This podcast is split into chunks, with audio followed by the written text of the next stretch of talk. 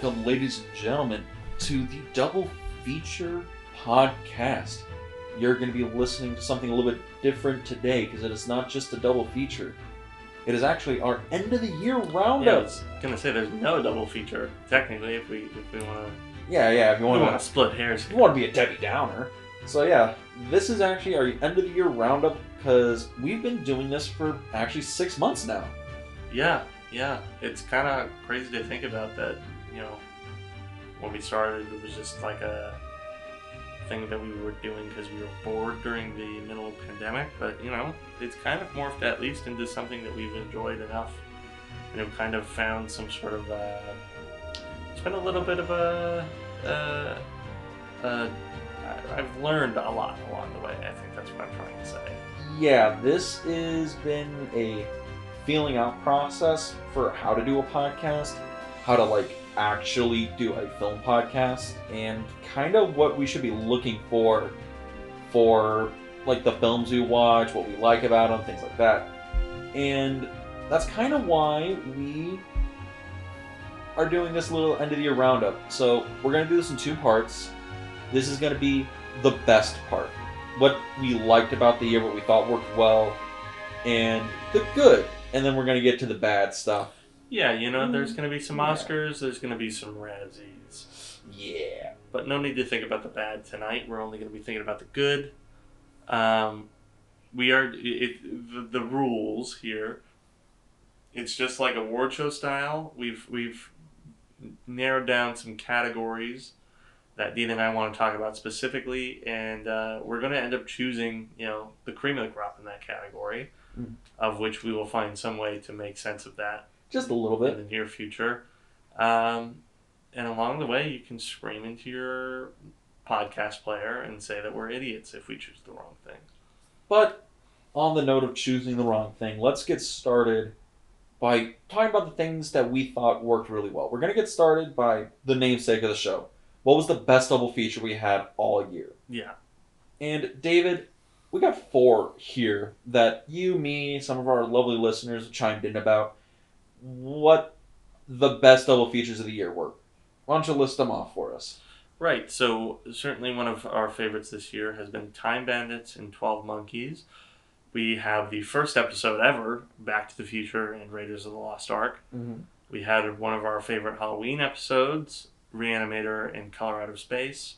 And then finally, a really good, iconic double feature in that of Little Shop of Horrors and Rocky Horror Picture Show. Yes, we have those four, and let's kind of talk a little bit about each one. You know, give each the each their due. And why did we like them? Why did these kind of make the cut as the top four? And then we'll we'll pick up best one. Right. So, Time Bandits and Twelve Monkeys. Why did we like this one? You know, this one for me was really. Um, this was, I think, where we started to nail down. It, speaking up from it, not from the merit of the two films. This is, a, for me, a conversation we had that really started to nail down what we were looking for when, doing this show and the the uh, the journey to, to look at this director Gilliam and his themes and his work as an auteur really was an enjoyable conversation. But on top of this, I think these two films are really iconic pieces from Gilliam's catalog because there's certainly more famous things like Brazil, um, the Zero Theorem, I think, was, is, is a notable one, or the recent uh, The Man Who Killed Don Quixote. Mhm. On top of any of the Python films, it's like there are certainly more iconic ones, maybe, but um, Twelve Monkeys is a certifiable masterpiece. Yeah. And Time Bandits was kind of this surprise, like, though it's his most commercial film. Um, it's definitely in the ballpark of commercial Terry Gilliam movies. it also has some of these elements to his filmmaking that thematically cross over to Twelve Monkeys and kind of create this dichotomy between an innocent world and a world that is devoid of innocence. Man, honestly, thinking back on it, all I can remember, all I, the best part about that episode was us just talking about Time Bandits and kids movies for like forty minutes. Yeah. We, because I'll I'll agree with you, the themes in those movies are great. there's a whole thing about the fantasy world, the joy. Um, Terry Gilliam's trying to really play on that whole whimsy in childhood and the fantasy life and never give up on that even if you grow old. And then you also have Twelve Monkeys, which is a whole other can of worms. I think I think you're right. It's a certifiable masterpiece. It's a great film. And I think the best part about that episode, honestly, was I think that's where we finally figured out what we really wanted to do with the podcast was instead of us really looking for the best pair or the best one of the two, it was well, we found a great pair of films. And that's kind of what the double feature kind of started at, and then it kind of didn't make it there, and then we kind of turned back to it. Yeah, and you know, while I don't think these are probably the most parable of Gilliam's catalog, I certainly think that you could probably, if you wanted to, dissect that a little more. These were really more our favorite picks of his. Yeah, the, uh, my family's big on Terry Gilliam, so these were the two that I kind of liked the most from when I was younger. Yeah, and um, yeah, so I, I think that was one of my favorites. Um, the next one on the list, Back to the Future and Raiders of the Lost Ark, first episode, but certainly an iconic pairing. Oh yeah, that one was that one was really fun because I remember you asked, "Hey, we're gonna you want to do a podcast?" and I was like, "Sure." I thought we'd get two or three episodes in, and then school or 2020 would kind of just push that out of the way. But after we did Back to the Future and Raiders, I was like, "This is awesome! This is great!" I because Back to the Future is my favorite film all time. Raiders of the Lost Ark is an amazing film, and we got kind of a lot out of those movies. Yeah, We because we talked a lot about the performances, we talked a lot about the stories, and I I think the best part about that film that film pairing for me was that they worked so well together for being so different because they're both different kind of movies. They're just genre films. You know, one's a sci-fi comedy, one's just a straight action adventure film, you know, period action adventure film. But you get my my drift. But they work so well because oh, they're from like the same time period. They're both like that blockbuster era of the '80s, and I I think they work perfectly together. Yeah. What, what are your thoughts? no, I think that's true. I, both of them exemplified a very particular, like we were saying in the name, the name of the episode. They're the two of the biggest blockbusters ever, and I think that if you're ever trying to sit down and watch movies that will make you love movies, that'll make you love getting a bucket of popcorn and sitting down to watch something for two hours at a time. Um, these are the two movies that'll do it. You know, I mean, you can't get much more. In the words of again uh, that have passed in 2020, can't get much more theme parky when it comes to a blockbuster than these two movies. And uh, It's true. I, It's I, true. I just think like aside from everything else, looking back on it, these two are just like buckets and buckets of fun. Oh yeah, I don't think I don't think we've had another fun as fun pairing until we got to Die Hard and Lethal Weapon. Yeah. Which, by the way, you can listen to it now on uh, the Double Feature podcast. There's my shameless plug for the show you're already listening to. Exactly. But another pairing that we got. This is one of our.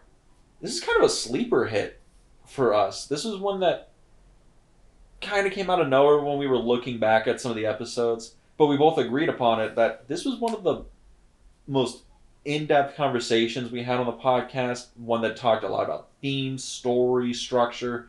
That was, and also kind of just weird gore effects. That was Reanimator and Color Out of Space.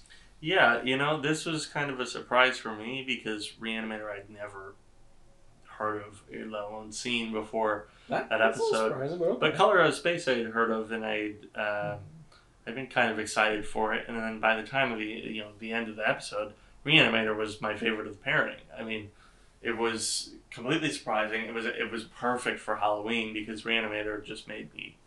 It I keep saying it, but it made me squirm like You've been squirming for like weeks after. yeah, it, it's it's a legitimately good horror movie. On top of the fact that Color Out of Space, in its own right, while it's it's a much more modern horror movie, its its idea and, and true too to the Lovecraftian subject matter its its purpose isn't supposed to scare you outright in the moment. It's supposed to be a slow burn. It's supposed to be kind of terrifying, but in a different place, other than like just in your bones. Um, but uh, on top of everything else, it's a fantastic piece of Richard Stanley, um, which I now respect a lot because that movie looking back on it in, the moment it has its obvious issues but at the at the same time looking back on it now i appreciate the the good bits of it much more it's it's interesting. Color Out Space is one of those films where on the first viewing, it's it's good, it's serviceable. There's some issues, and then on the second viewing, it's like, okay, this this has got a little bit more under the surface. It it ages. It ages really well. It stands up to repeat viewings. It stands up to like you know this kind of retrospective, and I think that's kind of why this episode holds up. Where the more I guess far away we get from the that episode and that um, show, the more that double feature just kind of holds up really well. yeah But yeah, and then we have our final double feature, and this one was my pick, and honestly, it was just because both the films were super fun. There was not a whole lot of reasoning behind it, other than honestly, I really like musicals, and that was Little Shop of Horrors and Rocky Horror Picture Shows. yeah and you know this one is probably as close to an actual like famous double feature as we're ever going to get i think Um, yeah, maybe other than testing other ones that we find, but like uh, this one I've actually seen on marquees, and, and for a reason, these are two very similar films in certain ways. Where you know, Rocky Horror Picture Show is trying to be different than everything. Yes. Little Shop Horror is a much more commercial film that still banks on it being a weird, weird musical, and weird musical is just kind of like the, the thing here. It's like if you want to come together to have a really good spooky kind of time with these, just with while wearing a clown nose, uh, I think these are your picks. Yeah, I think that's the big thing about that episode for me was it was just fun. It was just fun. I think that one was one of my favorite viewing experiences because both movies were great. I think we had a lot of fun talking about them. And it was kind of a light episode. I'll give. I'll. I'll say, but honestly, ah man, I kind of want to go back and, and watch those films again. Those are probably one of the Rocky Horror Picture Show. I'll say was one of the few films I watched after the podcast. Yeah. So yeah, but those are our four picks and our little nuggets of information on them. But David, which one was the best double feature of the year? Yeah, see that that's really that's where it comes down to, right? I'm gonna have to put my my pick in as um, that's tough, tough choices here. We got some bangers here. Time Bandits and Twelve Monkeys. Time Bandits, and Twelve Monkeys. Oh, thank God! I was I was over here being like, please say Time Bandits, and Twelve Monkeys, because I think, don't get me wrong, Back to the Future, Raiders, great pairing.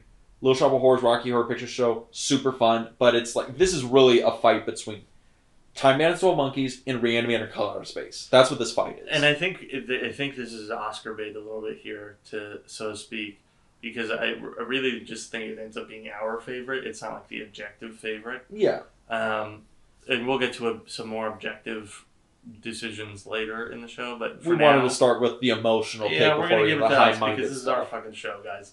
And yeah, th- this is the one we had the most fun with. yeah, and it's certainly the, at least the one too that I've ended up feeling at the end of it that like I was like really glad I had witnessed both of these movies together in a pairing, and for the reasons that we were doing it. So, uh, yeah, I would say this is a good pick. Yeah, honestly, if you could go back and if you went back and you needed to rewatch any of our episodes or even rewatch our double feature picks, Time Bandits 12 Monkeys can't go wrong. Can't go wrong. And you know where else you can't go wrong? Our next category? Yes, finding a good actress with the best actress category. Yes. Because Who do we have? Well, first we have one Miss Shelley Duvall from The Shining, you iconic performance. Stanley Kubrick drove Shelley Duvall insane to get that actual display of just horror, terror, just exhaustion for the whole situation. Iconic performance. Hmm. And after that, who do we have? Natalia Dyer from Yes God Yes. A, a kind of a surprise choice, but nonetheless a very enjoyable one. That's actually probably the newest film on our list because that was the only one that came out this year, I believe. Uh, there were a couple that came out this year on the on the docket, such as uh, The Five Bloods was another. oh, The Five Bloods is also on there. yeah. We're gonna we're gonna get to The Five Bloods. Oh yeah. And um, who do we have after that one? Uh, Jean Arthur, who played Saunders from Mr. Smith Goes to Washington, was a very enjoyable um, kind of cross between a flapper and maybe a more modern, cynical take on the the role of a, a political analyst or something, or, you know, a political figure in Washington. It was very interesting. We also have uh, Susan Sarandon, Yes. who she was she had two appearances this year, didn't she? Yes, one you didn't like at all uh, Yeah. in the form of Bull Durham, but at the same time, Rocky Horror Picture Show. It's. Yeah, damn it, Janet. We love you, Susan. Yeah. And we so this is kind of where we get into the object the objective look at great actors. Yeah. And the actresses we have here, we have Shelley Duvall, Natalia Dyer, we have Jean Arthur, we have Susan Sarandon, and this kind of encapsulates a broad spectrum of performance here. And now we have to figure out which one is actually the best performance, or at least the the one we liked the most. Because let's be honest, we're not really qualified to say what's the best, but we know which one we like the most. Yeah, you know, I think it's going to be fairly easy to choose for the both of us. Mm. Going th- going down the list, certainly. I mean, the first one that I think maybe maybe this is a process of elimination to the obvious choice, right? Yeah, Jean Arthur was a nod because while she's she she was an energy in that movie that needed to be there, but even still kind of stereotypical in a way. A very good uh, foil to um, the, you know the main character, but m- played by Mr. Jimmy Stewart. Right, and at the end of the day, though, I, I, I still believe that there you know are other performances on this list that go above and beyond the Call of Duty. Um, now, Natalia Dyer was an interesting choice because I didn't think you actually liked it that much. Honestly, so Yes God Yes was one of our earlier episodes, and maybe not early. It was we it was midway through the run, It was midway through the run of the year, and Yes God Yes was paired up with Juno, and we'll get to Juno in another time. Spoiler alert. Spoiler alert. But I thought Natalia Dyer was the best part of Yes God Yes. Okay. She gave in a very good performance. I like felt sympathetic to her. Granted, I, I thought the concept of the film was a little mm, suspect, but then it was like, oh, it's a period piece, different times, different place, all these other things about the movie, and it, it's one of those things where the movie is a you know B plus movie, A movie, A minus movie. It, it, it's a good movie. It's not you know perfect or masterpiece. It's a very good movie. And the best part was Natalia Dyer. Like I thought she was fantastic in her role. Yeah, a very. I, I loved the kind of.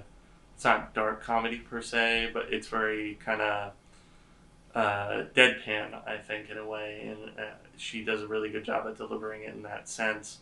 Um, and then you know, there's obviously the two heavy hitters on this list. Uh, yes, the um, seasoned actresses. Now, I, I kind of believe that Susan Sarandon in uh, Rocky Horror Picture Show, while being in a heavy hitter movie, is also though I will give her that she's an incredible singer in that movie, um, and has her moments with like the, the animation and the energy. Still, I, I feel like that movie everything is overshadowed by Tim Curry, so it's like It's true. yeah, And that's not even a gripe at Susan Sarandon because she's also the only actress here who's who's pulled double billing here. Yeah. Granted, Bull Durham, you know, it, Dean has different opinions. I about different that, opinions on that one. I don't particularly share. So It's it's fine, you know, different strokes for different folks. But I think her performance in Rocky Horror, which is what she was nominated for for this, is solid. I think she turns this over as a performance. I think it's a very good performance. I think it's fun. You can tell she's having a blast doing it. Um, her song, her solo song, um, "Touch Me," is awesome. It- Yeah, it's just a- lot of fun. And but it's true. She is one of those actresses in the film that gets overshadowed by the raw charisma that is Tim Curry in yeah, the absolutely legendary role of Dr. But that only leaves one. The queen of the double feature. Miss Shelley Duvall, who turned in probably one of the best performances of her career in The Shining.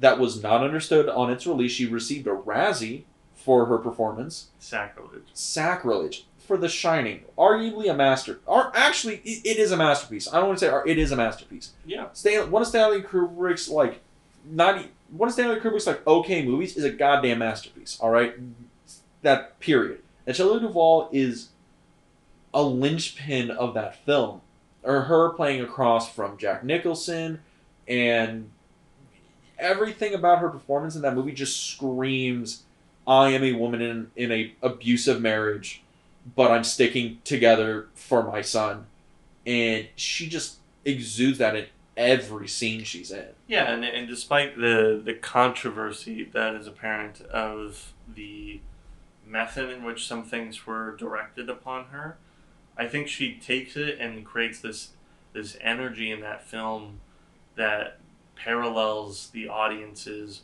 raw fear of such a raw situation. So the, there's nothing really more to say about it. I really do think that Cut and Dry, our winner of the Best Actress category, is Shelley Duvall. Clap, clap, clap for Miss Shelley Duvall. Yes, play the play the exit music. She's already had too much time on stage. Jeez, Stanley, calm down. But next, that leads us into our Best Actor category. And our Best Actor category, sorry for the ladies in the audience, but we had six, we had four picks for our Best Actress, we have six for our Best Actor, and that's not an offense to any of the women in the audience, is yeah, just, yeah. There were there was just a lot. There was a lot as far as the the Best Actor category had to offer, and you know I think let's list the names, and you'll understand why. and then yeah, we'll we'll get into the discussion afterward. we're gonna start with one of the the actor that when we were making this list was on the list first and foremost. He as soon as we realized we were going to make this episode, he he was he was already slammed down. And that is Delroy Lindo for Da 5 Bloods. Just a whoa performance, like. oh my god, he is it a doesn't get you- master. it doesn't get you at first. So if if you haven't remembered, because this was one of our very first episodes, Yeah, I believe it was our first director's episode. It was Yeah. Da 5 Bloods and Do the Right Thing. That was the Spike Lee episode. exactly, and you know this was a, this is a character who's you know MAGA country Trump supporter, but also a Vietnam veteran. He's African American. He's very proud of his heritage, and Yeah, it's a very it's a very you don't see this character very much, yeah, and it's an interesting choice on the part of um, Lee because you know. It, I don't think it's any surprise that Spike Lee's probably anti-Trump all the way. you, I'd, I'd be willing to put those words in his mouth. Yes. Yeah, and you know, whether or not that, that, that is your political opinion or not, I think it's I think it's an interesting choice for him to still tackle that section of the population in this movie, which is kind of separate. Like the the story is technically separate at all from that. Oh yeah. And in we talked about this a bit in the episode too that this character is one of the only real portrayals I've seen of such a such a character.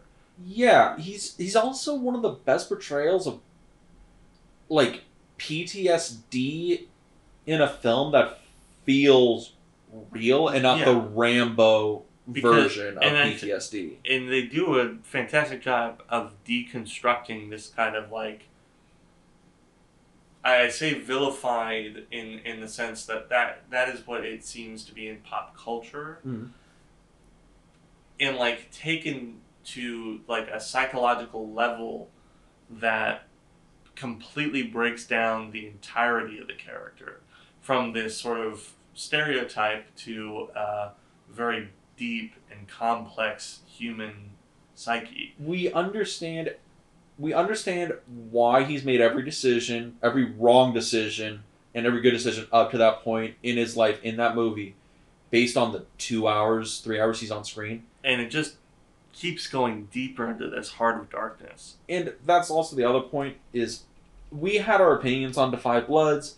Don't get me wrong, Spike Lee, you're a good director. I think Do the Right Thing has solidified Do the Right Thing was one of your earliest films and it has solidified you as one of the most interesting directors for like decades beyond that. Yeah. I think The Black Klansman was a fantastic film. And honestly, I'm still like okay with your remake of Old Boy. I think your ending's really good. The rest of the movie, we'll, we'll we can talk Spike, but Yeah. Da 5 Bloods wasn't, you know, an amazing film when we talked about it. Do the Right Thing definitely won that double feature, but Delroy Lindo, you carried that movie on your back and you made it great every time you you were given time to shine. Yeah. And then we got to move on a little bit. Bef- eh, we got to stop gushing on on this one because we got somebody else who would really like to gush and sing and tap dance around the floor because it's Tim Curry in the most charismatic performance is it's Dr. Frank-N-Furter from Rocky Horror Picture Show. Yeah. It's Tim Curry. this is like it, it it's it's interesting to me because uh, I, I'm not familiar much with Tim Curry's career aside from uh, during this era aside from this and then Pennywise from it Yeah. and Which Penny that was a decade later. yeah so yeah th- and that's true to call it an era is also st- uh, stretching Yeah. the the Di- timeline, but it, it really fascinates me to see an actor take such an odd, odd role. Like yeah. really, when you like just look at it uh, on paper, it's a it's a transsexual. Transylvanian from outer space. Yeah, Yeah, and you're also a Frankenstein spoof parody thing making a sex slave. it, but like outside of all that, even it's an alien that's fascinated with human culture to the point that they've like weirdly emulated it and parody it for their pleasure. Very on the nose, but also super layered. And, and, and then it's like the show tunes and, and, and pageantry that comes out of this uh, is just taken by Curry and like slam dunked into the, the hoop because it's like, It's one of those things where Tim Curry every time he every time he shows up, he sees that scenery and he chows down on it and he's like every scene I'm in I'm the center of, of attention. Yeah. He steals every single scene he is in. And It- it's amazing. it really makes me wonder like as an actor you see the script for this movie and you, i mean you see the script for rocky horror picture show you're like what is this and then uh, he just like decides you know acting being just all that that's all it is just decisions he just decides to like "Like, i'm gonna give this absolutely every piece of energy i have like uh, I- I feel like that you can't even think of the end game for what that your performance will bring you in that, because you know they're they're weren't they weren't setting out to make like a box office.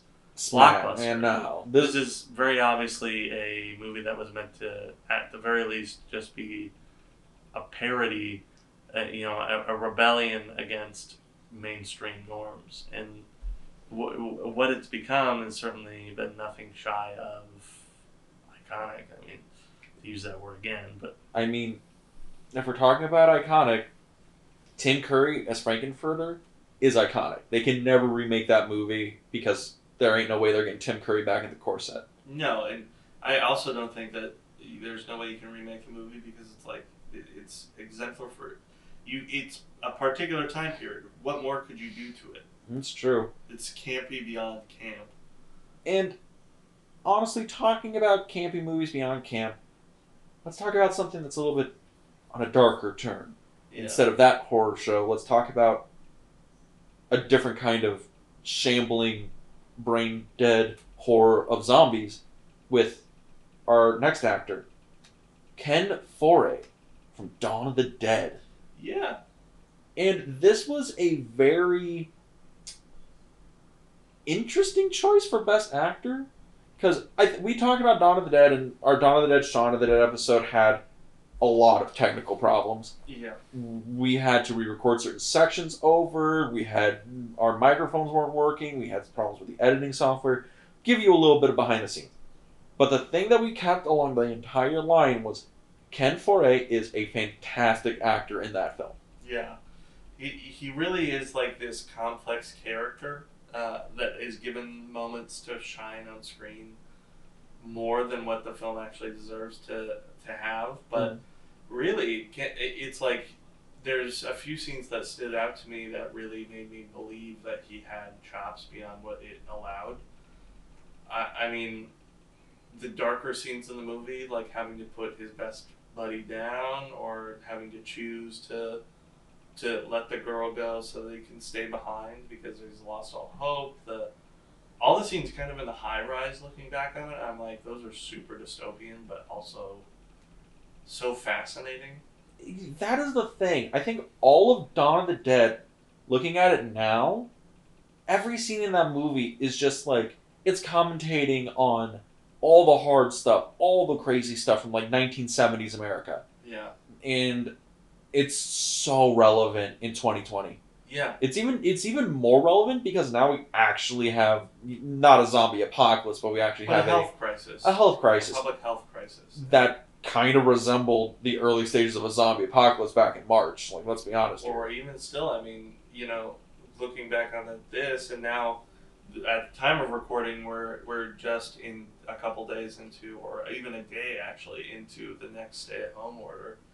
And what's a big problem with the whole stay at home order th- other than like people are arguing still over whether or not we should open up and let people have their freedom, let people go to the shops and the eating areas and all the hoarding and all the stuff. and you know, and going back and then and yeah, hoarding and and uh, and what what other things did the zombies do other than show back up to the malls?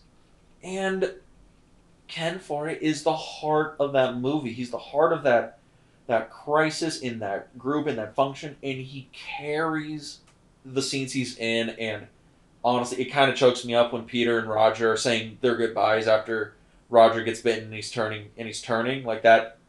They play that to the hilt, and it it it hurts. It's a good. It's an amazing scene.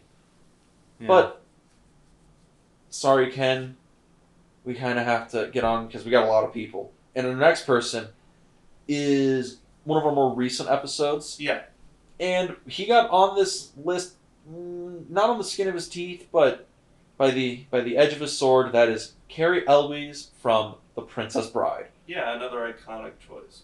Yes, if we're going with um, iconic movies, I think we uh, agreed that The Princess Bride is an amazing, iconic, great film, and Cary Elwes is the perfect Westley. I think every character cast in that movie is perfect for their role. Yeah, We could have put everybody in here as a best actor, actress nominee, and it probably would have worked. Oh, absolutely. And I think what really caught my uh, when I was thinking about why he should be on this list is a couple things.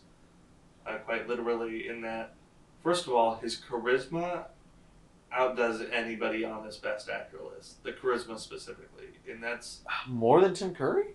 More than Tim Curry because I don't think Curry's thing is about charisma per se. It's Whereas it's showmanship. Is This, Curry? because he's playing a literal knight in shining armor. It's like, yeah, it, it, it has to be there, and he brings it to the table. He is everything Errol Flynn was in 1980. Like that, like it's so crazy because Cary Elwes in that movie looks like a, looks like an actor from like the 30s playing Robin Hood, and he brings the same kind of emotion tone, but it's that like super It's Like- the swashbuckling Sinbad of the, the tens and twenties. yeah, and it's it's a very good like well studied performance, and also the stunts in the film because he did all his own sword work, he did all of his own stunts, he acted across great actors across the board, Very witty. very witty. I and you know what else that really caught me is on top of everything else. I think I mentioned this, but the stone cold confidence that manifests in such a still performance. You know, normally you wouldn't you wouldn't you wouldn't say still performance and think good, but really it's like some, there are some of those shots in that movie where I was looking at him like he, he's not blinking, but it's the most handsome thing I've ever seen. It's one of those things where it's like when he's on screen, he's holding the sword and he's staring down Prince Humperdinck, and he's like, and you're there, and you're like, I'm not, I'm not gay, but like, take me. No, but it's like there was one shot in particular where he's talking to Prince Humperdinck while his body is paralyzed from uh, I think I think the neck down or something like this. Yeah, he's, He's looking after he's been tortured and he can't like move anymore. Yeah, he's looking at him from the bed, you know, just like leaned back, but like cool, calm, and collected. It's he literally is as still as pond water. It's it's fascinating. and he gives this whole speech. He gives the to the the to the pain speech, and you're just captivated. It's it's insane. It's the thing where I think his performance is on the list because when he turns it on, you can't look away from the screen, Yeah, and that's that's kind of why he made this list. Every we're gonna go through and we're gonna say why these guys like the big point that made all these guys work. Curry's the showmanship. Ken Foree, it's that like emotion, that like emotional, um, that rock solid emotional density. Cary Elwes is that unflinching charisma. You can't look away from him. Delroy Lindo was that deep, deep character work. And next we have Kurt Russell from The Thing as John MacReady from The Thing. Kurt Russell. Yeah, this one was another surprise for me, uh, but even more so because when I think Kurt Russell, I don't immediately think like dark, brooding, and uh, methodical. Mhm. But this movie was really a showcase into why Kurt Russell needs to be given more serious roles. Because there are moments in this film that are perfectly charismatic and, and witty and funny, such as the cheating bitch moment that is Oh, the favorite. the opening of the oh, it's so good. First thing we see is he's losing to a computer at chess, and he just pours a half glass of whiskey inside the computer, and oh, it's so good. I love it. It's one of the best character moments in cinema. Yeah, but on top of that too, uh, certainly more evident in the second half of the film. But the the the it's like the focus on his own character is such it's so fascinating, and also like awareness of the tone of the film. Mhm. Because any other character or, or any other actor may take that character and still maintain a level of uh, franticness that isn't warranted but because it's it's every other character in that film is frantic, whereas Kurt Russell's MacReady is so even still cool, calm, and collected in the paranoia of it all, Mm. and that creates such a, a separation in tone from the other characters that really highlights the dark tones in the movie, and it makes it such. It, it highlights this isolation that I thought was perfect. I think that's a good way to put it. Like that's the key. Kurt Russell's key in this movie, and this is like the reason Kurt Russell's perfect, is he encapsulates everything about that movie. Every emotion, every turn, every thing he does just makes the movie work better. Like the movie's already great. The thing is one of my favorite movies of all time. It's considered one of the best horror films. It's fantastic across the board. But like Kurt Russell's performance in it just everything about the movie just gets a little bit better. Just a little bit better.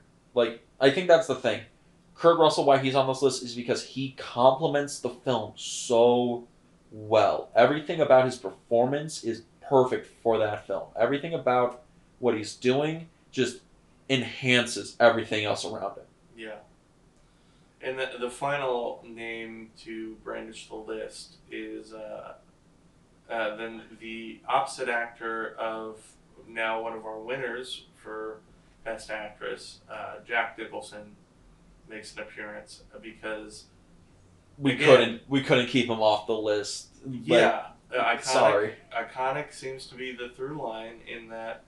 Um, Every actor here is on an iconic bend. yeah, because Jack Torrance is is one of the most terrifying horror movie villains, And but also kind of like a he's not and he's barely a villain.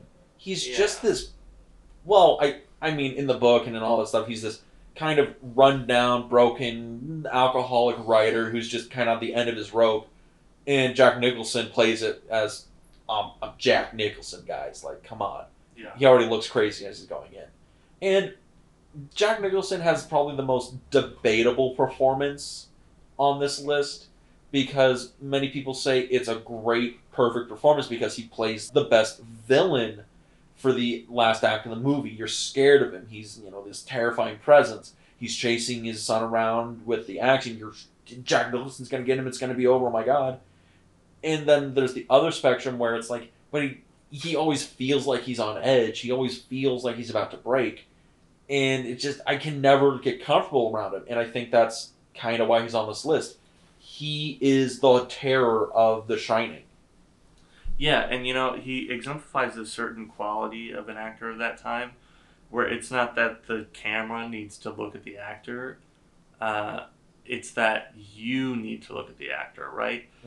I think now in a lot of horror, even if it's a little bit more intellectual, we're looking at what we're looking at on the screen because the camera's pointed over there, not really like Your Yeah. eyes aren't searching for anything. Whereas, like, there's a certain shot in this movie where it's like a slow zoom on Jack Nicholson just like sitting in the living room of the house, Mhm. stoic, lost in his head, and it's just like you can't look away from it because it's so off. You know, and it's like whether it's also that Kubrick is a fantastic director. Mhm. Um, or it's that Nicholson might literally be that clinically insane. It combines to make one of the most truthful performances I think on the list. One of the most haunting. It's incredibly it's incredibly haunting performance. Yeah. But then I think it's time to do what we do and we should start knocking off some of the the actors and figure out which one was the best. Yeah, you know, I, if I, if I'm if I'm to be fairly honest, the first couple that are knocked off the list for me, Ken Foree, I, I can agree with that. you know, it's like loved it, but it was really more of like a well, that was a pleasant surprise. Yeah, Yeah. He, it, it was a thing where Ken, you're a good actor, great actor, good performance, but it's you're iconic because you embody the role. But you know, mm, we're, we're fighting with a lot of with a lot of big hitters here. Yeah, and then also you know, uh, Cary El- Elwes, it's like good, but again, perfect casting doesn't necessarily mean perfect acting for me. Yeah. Um, though again, nothing nothing wrong with what he did. Oh God, no! Like we, we will get back to Princess Bride later on. You don't have to worry. And same rule goes for Kurt Russell. Yeah, that's true. That's the thing. Kurt Russell, it's a thing where he enhances the film to like another to like another degree, but I don't think I don't think he pulls mm, a lot out of. I, I don't I don't know. Like Kurt Russell is perfect for that movie, but I, I there might be another actor who can embody that role, and probably not. But I don't know. I don't know. It's another thing where it's like Cary Ellis, you're fantastic, perfect casting, but maybe not the best actor here. Yeah. Um, honestly, I kind of would probably kick Jack Nicholson off the the list next Yeah, this is where it starts to get quite interesting, Yeah. right? Because then we're we're left with Jack Nicholson, Tim Curry, and Delroy Lindo, three actors who. Now Tim Curry, actual like iconic performance. Jack Nicholson, iconic actor. Delroy Lindo probably gave one of the best performances of the year in Da 5 Bloods. Yeah, and you know, I'm not gonna be shy about it. You're not gonna be shy about it. Who are you knocking off next? No, it's not a question of who I'm knocking off. It's just immediately. I think I'm jumping right to the crown here. You're jumping to the crown because I think I got my pick too. Yeah, and it's been fairly obvious from the get go, but Delroy Lindo is by far, like the by far and away. we when we watched this performance initially, there's I, we all we both know the exact moment that we knew this performance was the best one we would see this year, and it's that monologue POV, like his face just to the camera in the forest of Vietnam. I mean, it's like and he lays everything out. His soul is like on display for the audience, and he is just going for it. No other person on this list gives that much of a dramatic turn.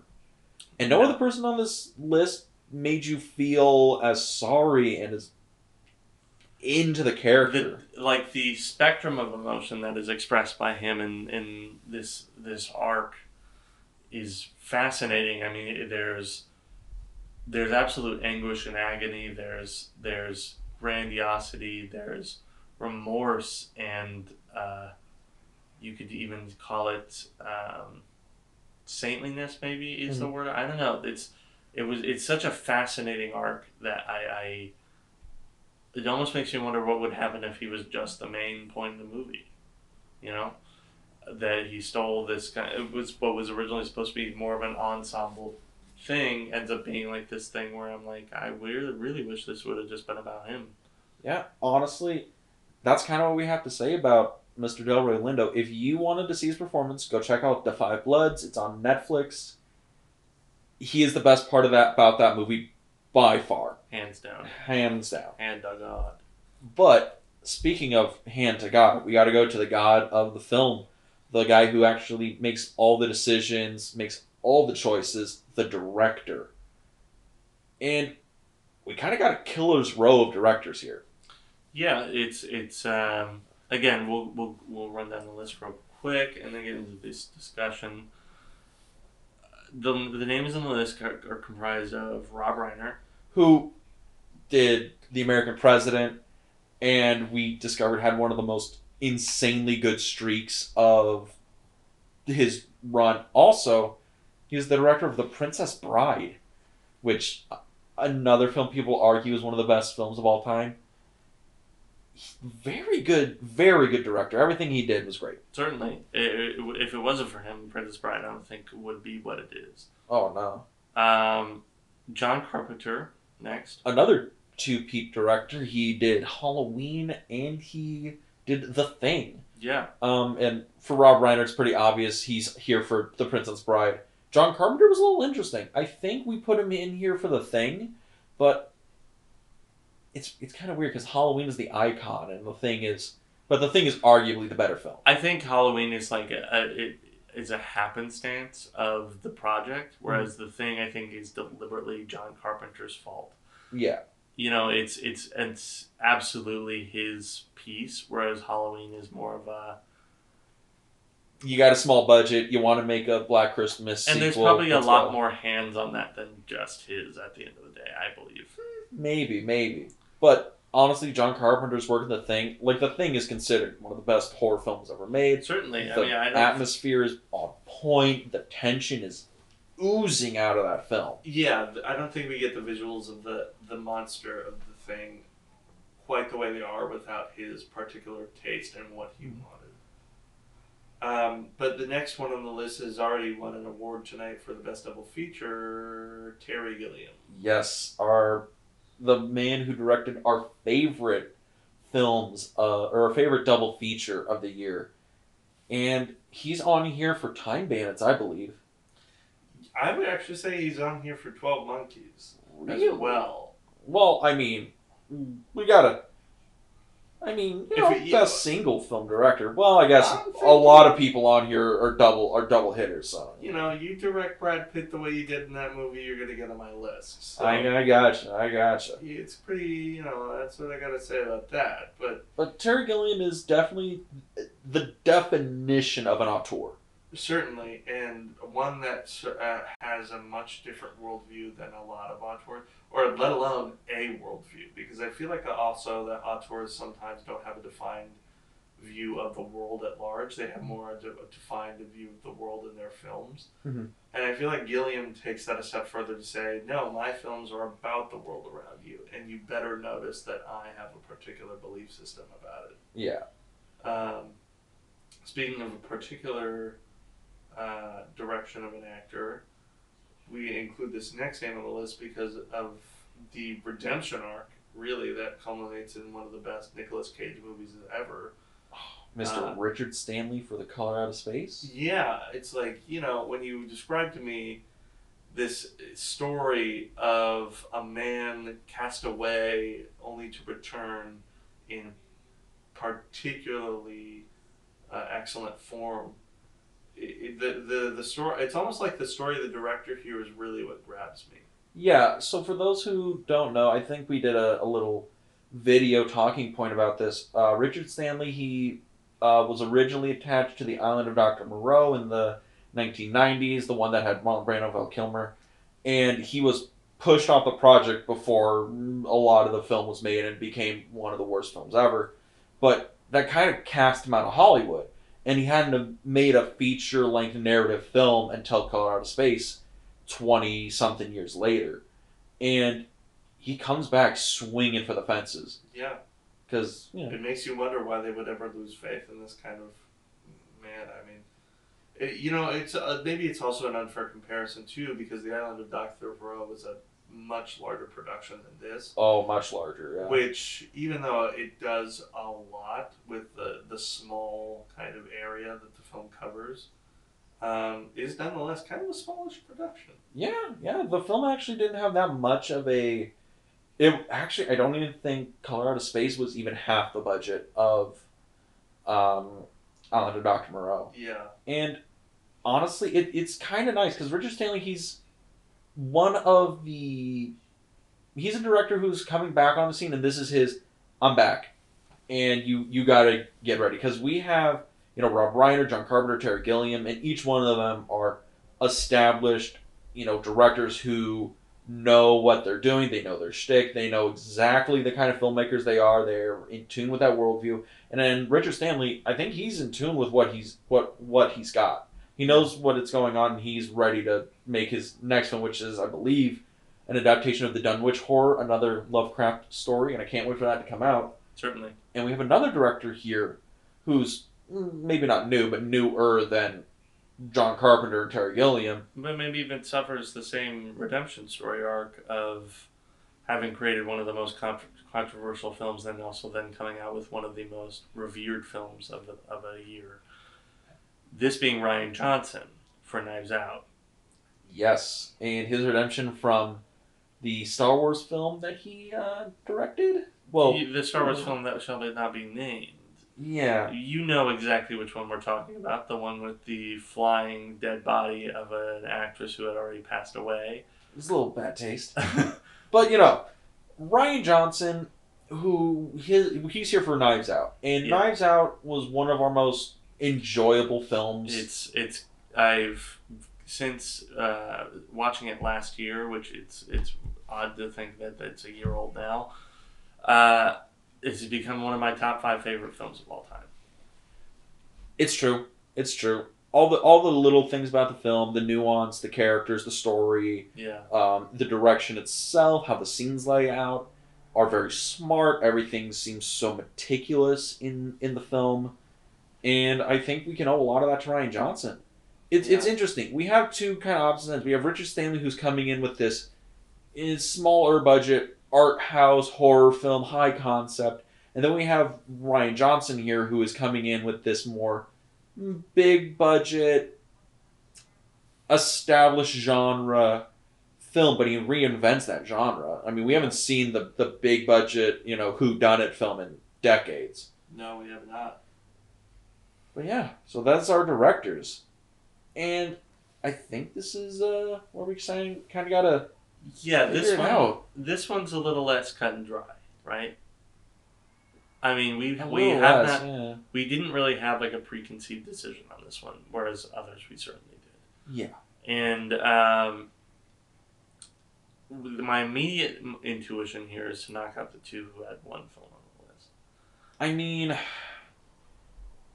I kind of feel that way. The issue here, so we have Richard Stanley, Rian Johnson. They only had the one film. Everybody else had two, but the quality of Knives Out and Color Out of Space were very high. Which is exactly the reason I'm going to say something that, that you're not going to like. And it's Oh that boy. the first elimination I really think needs to be made off the list is John Carpenter. Because as much as I, I really do believe that the thing, the monster, is such uh, a step above an, a, a, a director's uh, accomplishment on, of most movies on this on this list, because again, what he did for practical effects, but also then did for what effects could be shown on screen in that movie, was unlike anything else, and the problem being that I think Halloween's a steaming pile of garbage. Aside you from you just aside- hate you just hate joy. no, I don't hate joy. It's it's iconic. It's it's a it's a it's a gem of its genre. But also, if I really look at it with objective eyes, I'm like, this movie is not made very well. Um, it, it hasn't it hasn't aged beautifully in the forty years it's been out. yeah. So I- I'll, I'll give I'll give you that. It's a very seventies slasher flick. we might have a different conversation when it comes to getting to all the escape films and other uh, films in John Carpenter's catalog. But for now, I think there's a couple other directors on the list that deserve a little bit more praise. I'll concede John Carpenter, but I think we should probably move to Terry Gilliam being knocked off. Oh, okay. Now, just to throw it in here. Now, we're even saying, you know, we're not. Terry Gilliam was a hard pick because it's the culmination of his. He's a very auteur director. Time ba- It's our favorite double feature. Time Bandits was a great film, kids movie, and mm, Twelve Monkeys, great performances, high concept. But overall, if we looked at each one of those films by themselves, I think Time Bandits has its has its issues, That, that would that, that's certainly true. Yeah. and Twelve Monkeys, I think Twelve Monkeys also has issues as well. I think it's the thing where you you were clouded by the the power that is Brad Pitt's acting, because you know there's some design choices and things within Twelve Monkeys that are sus, a little sus to say the least. Yeah. Time Bandits, eh, you know, there's a, a few things in there that are a little mm, very indulgent for the director, and I think that's that's the thing. Don't get me wrong, Terry Gilliam's a fantastic director, Yeah. but we have here Rob Reiner for Princess Bride, Richard Stanley for of Space, and Rian Johnson for Knives Out. And then we have Terry Gilliam, and we can't even decide which one of his films he should be nominated for. Yeah. Uh, you know, and and that's a fair assumption. If I'm going to go, if I'm going to even go even further into now, talking about how the writers, the, the directors having like a, a hand in writing their films. Mm-hmm. Um, frankly, if I'm going to then knock somebody else off almost immediately, you'd think that the American president would be the one that where I'm like, well, frankly, it's a fairly by the books film. Yes. Aside from its premise, there's nothing extraordinary about it. It's true. It's true, and it, it's a uh, which is weird because it's an Aaron Sorkin script. Yeah, but it, well, I think, like we determined, it's it's pretty much a romantic comedy at the, at the end of the day with Mhm. national proportions. But it, however, the Princess Bride is such a again Iconic. Your favorite word of the day. it's such a tour de force of it, it, there, I don't know. It's it's kind of like how Time Bandits has this quality of being a kids movie that is fantastically above its level. Mm. Same thing with Pr- Princess Bride, but I still also think that William Goldman has something to do with this.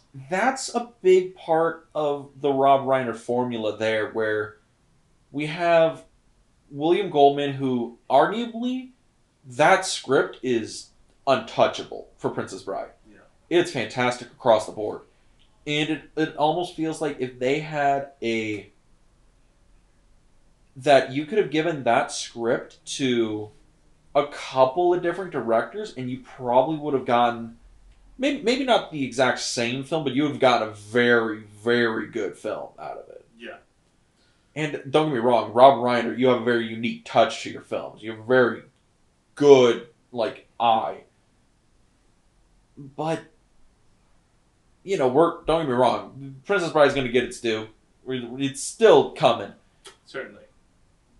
but like maybe not the best directed, maybe not the best director of the pieces we have here. Yeah, and it, it, it's funny because now we've knocked off all, three that have made two films on the list. which is which is kind of strange because we started off wanting to knock off the the one the ones and dones, but But when we looked at the quality of each you yeah, know effort, it does come down to the quality because again, I think yeah, Color Out of Space is a is a fantastic return to a form for a director, quite literally laughed out of Hollywood. Just as well as Knives Out is a proof of form in in the, in the form of a director who had had certainly pieces that before this, uh, in the form of. Um, uh, Br- Brick is the, the film, if I'm correct I thought so.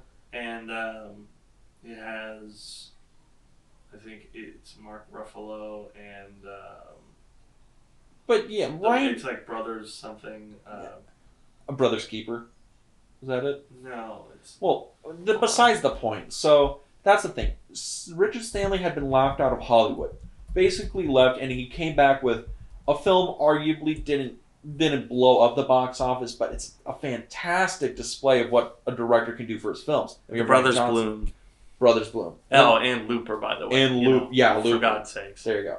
And then we have Rian Johnson, who never like, who once he got into Hollywood, he was in Hollywood. You know, pretty consistent career. Then he made the Star Wars film, and everybody's like, okay, you're just kind of this high concept schmuck who just makes studio movies, and then he makes Knives Out, which is one of the, it's just so smart, funny, clever across the board, and that's what we have here. We have to decide which one of these directors is the best director for the films they were given. And Rob Reiner, he was knocked out because he was a great director, but that film was was going to be great no matter who they gave it to.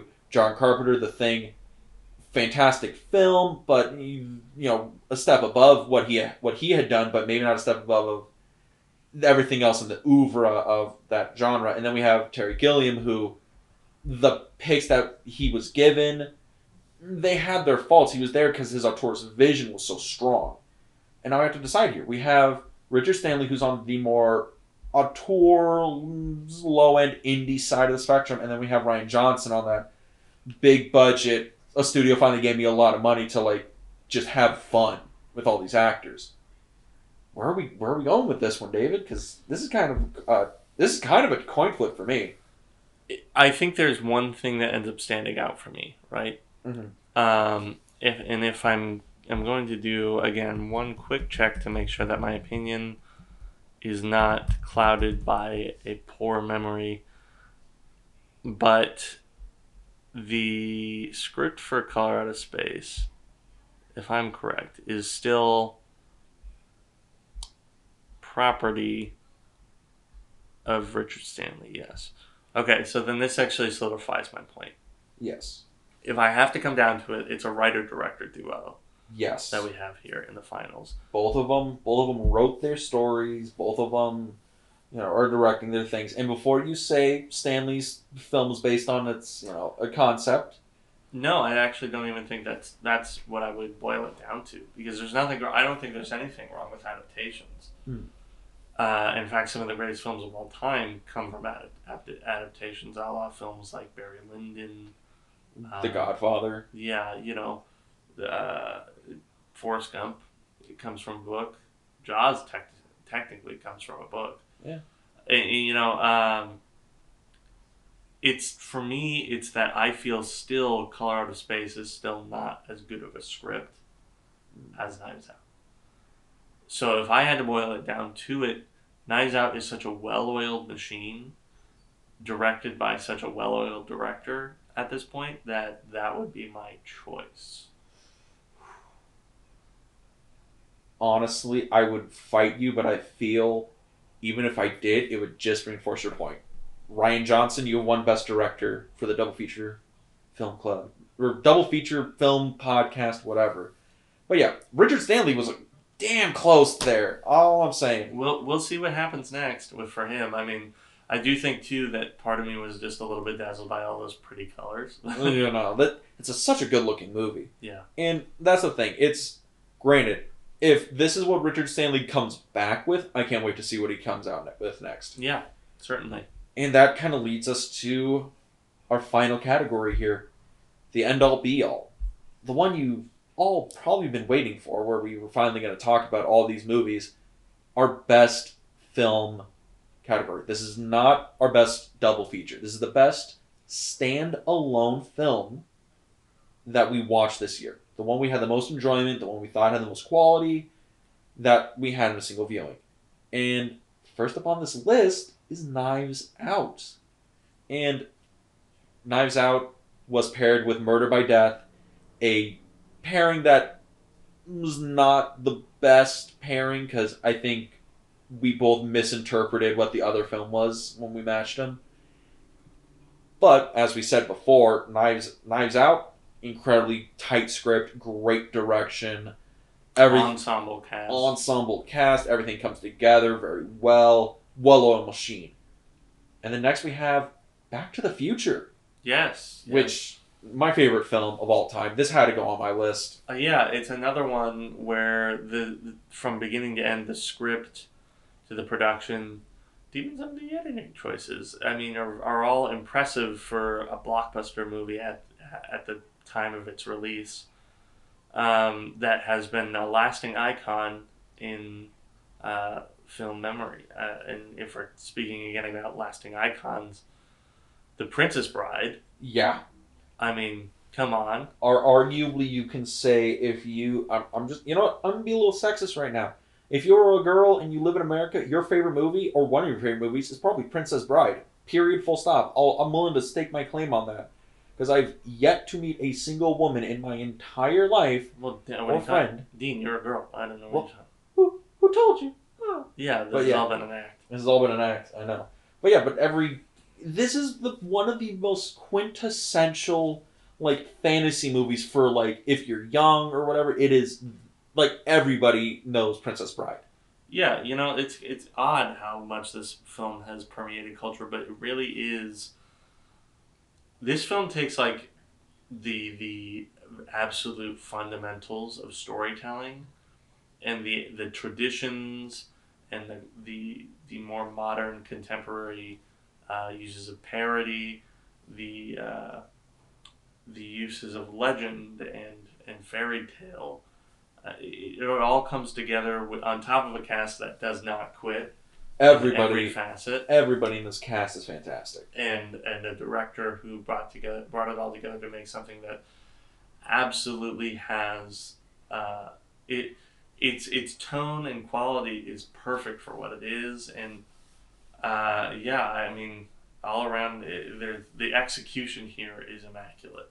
Speaking of immaculate execution, ensemble cast, perfect atmosphere. We have the thing. Yeah. Which I think that's a great way to put it. The atmosphere in that film, palatable. The tension, perfect. The ensemble cast, everyone knows their role. Everybody plays their part. And it all works. At the end of the day, everything about that movie just works. It's the it's a workhorse film. Yeah, and you know from from beginning to end, it does keep you on the treadmill, uh, sweating and anxious, because it, it, it, this had one of my favorite endings of the bunch. Mm. Just that cut to black after we're unsure whether the horror has ended or not. And they're they're staring at each other. It's cold. They're about to. The base around him is is on fire and the fire's going out, and they're like, "Well, if one of us is a thing, the other one can't do anything to stop it. Well, I guess we're just going to sit here and see how the night goes. Obviously, they're going to both freeze to death. Or one of them might. The other one, if they're the thing, we don't know. It's it's such. Oh, that ending is just beautiful. It's so good. Certainly. I don't know. And um, I think obviously, I, I made a note about Knives Out earlier that it's a well-oiled film. Mm-hmm. Um, Had, had the best director. as much as I'd love to give this award to it, because it's again top five favorite, um, I can't really ignore the lasting cultural Effect of all the other films on this list. or one in particular. We'll- Um, we'll, we'll get to it. Don't worry. We got to give every. We got to give the yeah, devil we'll, its we'll- due. okay, we'll give it. We'll give it its due diligence. Yeah, because Um, don't get me wrong, Knives Out, well-oiled machine. But continue your point. Yeah, so that uh, combined with then the thing uh, combines to make a really interesting cross section between like horror, but also like a thriller kind of, but also kind of an action movie in certain elements. I mean, it's it's it's odd how how many crossroads this comes together and kind of supersedes them to make like this high concept genre masterpiece. Um, that even still shows a little bit of wear and tear, but it, I, I would still argue from beginning to end, all the, all the ideas are there. Yeah. So, like, so you don't want to give the the award to Knives Out, right? Yeah. And that's because it's it's going up against films that are literally iconic. Yeah. And it, it might reach that level of I, iconicity later on, but it needs In due time. in due time. And then we have the thing where it's hits every point in its genre, and it supersedes, it makes you know the great genre horror film. But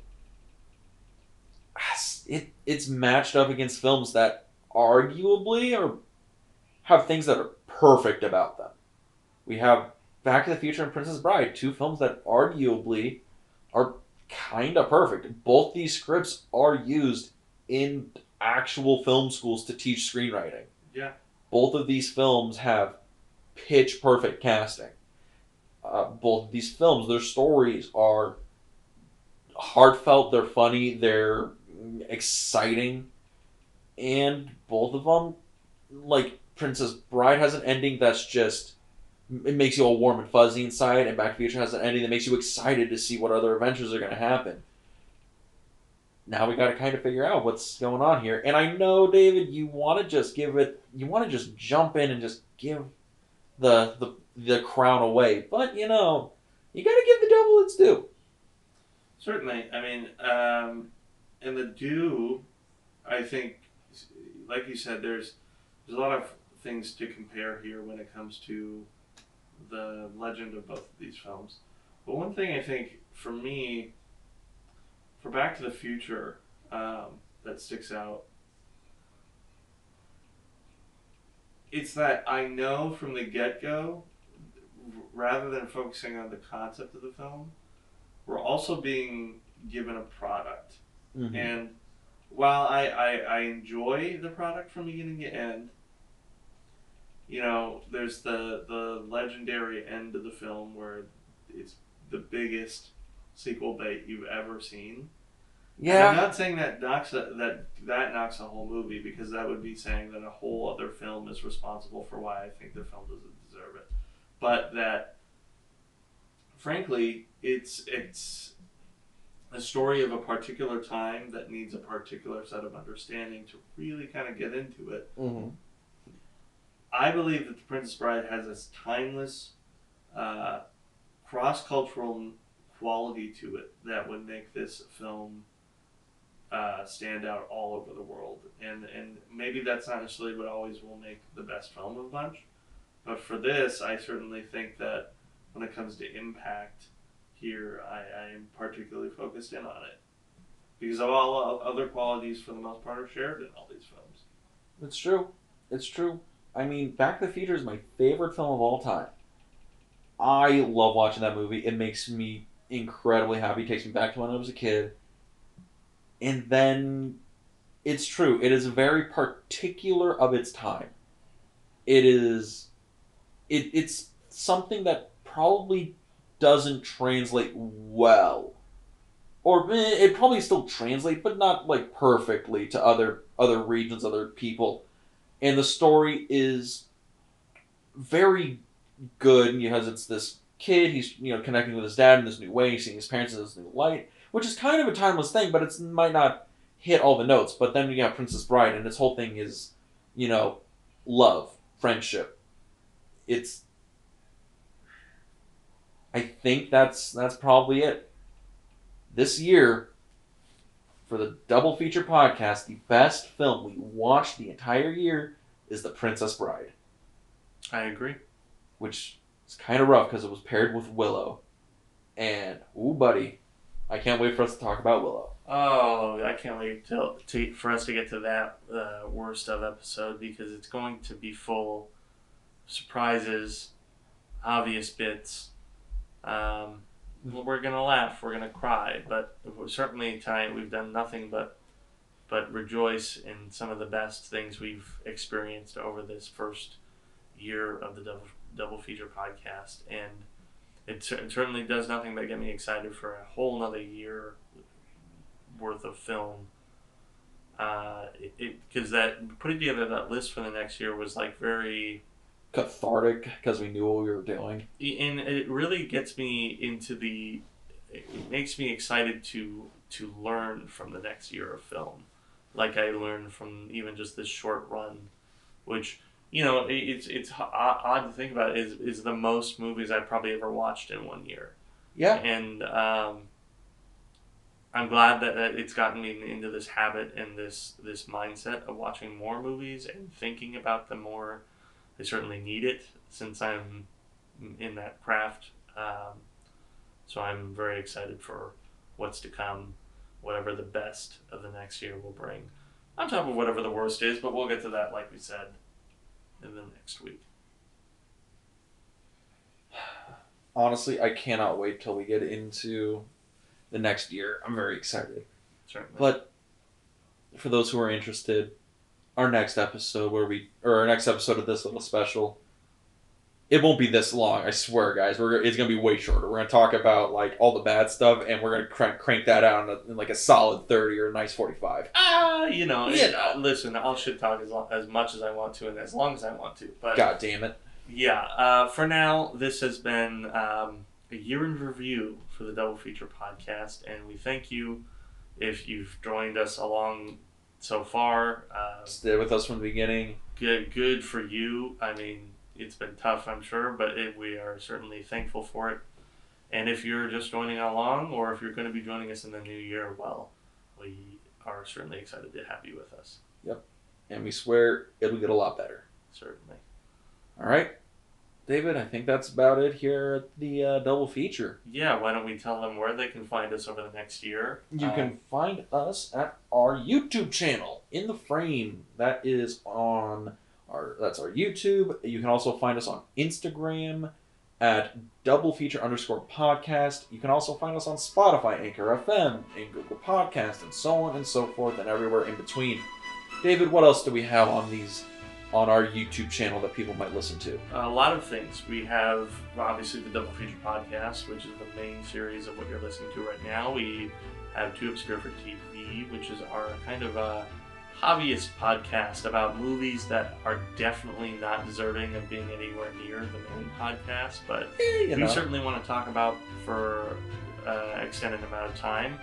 Uh, we put out a bunch of different videos, video essays, maybe even some narrative things. Maybe, maybe there will be a lot of different things. It's kind of a testing ground for us, but one in which we are going to get much more creative with over the next year. Um, and aside from that, That's everything here at the podcast I can think of. Oh, other than maybe you can listen to me more at the Film Club podcast, where I talk with my girlfriend about movies we like. It's going to be super fun. Yes, Also, you can check out the combining of the double feature podcast and the Film Club podcast. yes, as a part of our holiday season kind of Kind of wrap, programming. yeah, our holiday programming. We get together and talk about our bunch of our favorite holiday movies, Christmas movies, and have you know just a good old time. But yeah, that's about it. Certainly. Everyone, we will see you in 2021. I'm sure January 1st, 2021 will absolutely just wipe away all of the things that have happened this year. There's no there's no possible way in which either a clean slate can't be had in just 24 hours time. It'll be great, guys. I swear. Yeah. All right, bye, everybody. Have a good one. Peace. Have a good.